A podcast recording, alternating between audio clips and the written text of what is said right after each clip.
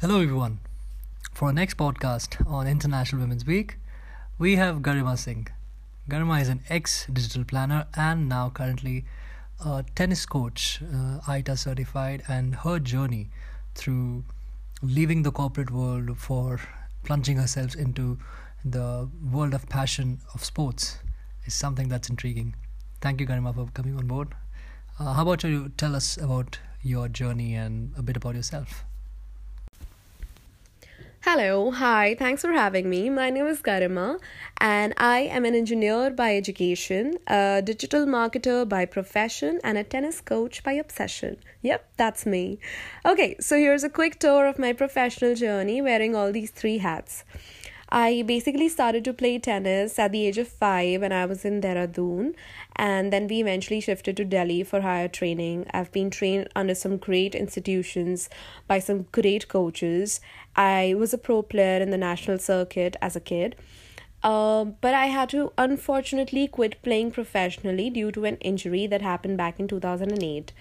Uh, and then ultimately, I had to just give up on the sport altogether. But then I went on and completed my school, then went on to do engineering and electronics, like the rest 99% of us.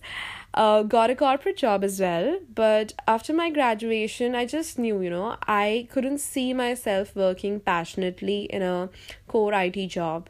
And that's when I basically started exploring other options, right from giving exams for Air Force to literally managing a magazine at a friend's startup I did it all only to find out that digital marketing was booming at the time and it really intrigued me and I wanted to learn more. So I went on and enrolled myself in a dig- uh, in a digital uh, marketing training institute in Delhi.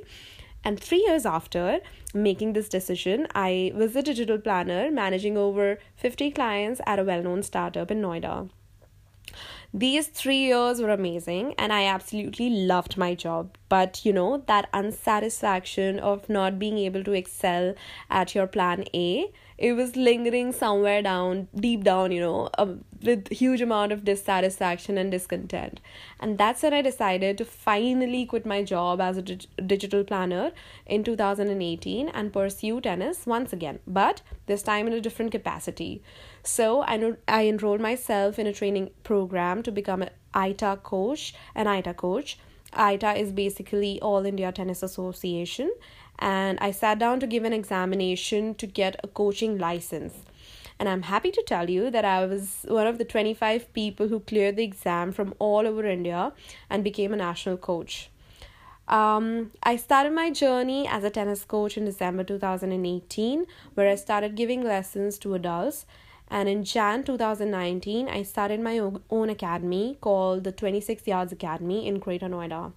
In just two months of hard work and hustle, I'm now training around 12 kids at my academy, and this is only growing stronger with each passing day. Yeah. Wow. So, your journey as a tennis coach, and well, it's pretty amazing. Um, how about you tell us a bit uh, about uh, the challenges that you've faced during this all? Um, I think the three main challenges that I've faced in my professional journey in tennis so far are I'll only talk about tennis here because that's what I'm currently doing. So, those are societal pressure, uh, financial instability, and I think self anxiety Societal pressure in terms of, you know, why aren't her parents sending her to the school like a normal kid?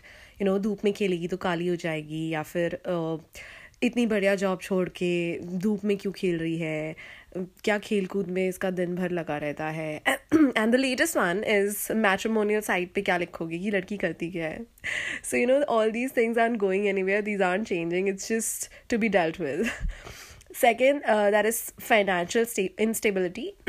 it's basically in terms of not getting that fancy salary being credited in your account every month, seeing your savings disappear before you start to make actual legitimate business out of your passion. So, yeah, that can be pretty scary at times. Third, self anxiety. This has by far been the most complex one. Uh, you know, just to say no to those fancy job offers and to let go of something that you've been doing since the very first day of your professional journey. And also like to install that patience in yourself and in people around you especially your parents who have like shown so much trust and you know like given ha- they've given me that time and space to figure myself out. Uh to you know to keep that aside and to focus on the larger picture it can be challenging at times. Yeah. Well that sounds amazing actually. But Garima, I'm curious to know what have been the moments in your life, uh, you know, when you felt the most proud or, you know, some sort of achievement moments. Ah, um, when I look back at my journey, I think the most proud I've been for all the times that I was bold enough to take a non stereotypical step, for all the times I've shown courage, and for all the times I've refused to give up. Well, I can perfectly relate to that, actually. But um, uh, so as you know, you know, uh, we're introducing a hashtag called uh, mannerism in tourism, and uh, I'd love to know, uh, you know, views of yours about that. How, as a traveler for business and work, uh, or even for pleasure, how, what are your views on it? Well, first of all, congratulations on introducing such a fantastic hashtag. It is so important to talk about mannerism in tourism these days. I mean, I travel a lot for work, for pleasure, both. Um, and I won't talk about the host bit here because it has a pretty standard definition on how it's supposed to be. But being a responsible guest is so important. Like, nobody's talking about that anymore. I think traveling really brings out the true you, and your mannerism when you're traveling reflects on who you really are as a person and therefore how one should conduct themselves how how they treat others and by others i mean the hospitality department the department the taxi drivers other travelers well how how well they keep their surroundings and and their place of stay you know? Those things are really important and according to me one should always keep these things in mind while traveling.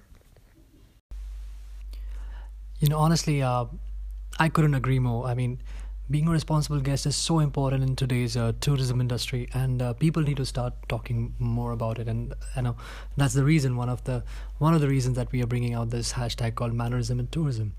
But um, you know garima um, what uh, but i'd love to know what advice or uh, tips that you'd like to give to new women entrepreneurs and professionals who are entering the arena. Uh, because you yourself are a very recent entrepreneur so I'm sure there are some things that you can share. Uh, well, the one thing that I would want to say to all the women entrepreneurs out there is that be patient. Patience is really important in entrepreneurship, and it is regardless of the gender. But especially with us women, there are so many other factors that come in play. There is a timeline for everything, a lot of noises will be around you. So shut those noises, focus on the bigger picture, keep reminding yourself why you started, and be patient. Well, absolutely. I mean, you know, being patient in the today's world of entrepreneurship is so important. I guess people of our generation are a bit forgetting that, which is the most crucial thing when you're starting a business. Uh, but Garima, how about you tell us about uh, the women leaders you look up to? You know, the women who inspire you. Oh, this is an easy one for me. One woman that I've looked up for a really long time now is Lilly Singh, aka Superwoman of the YouTube world.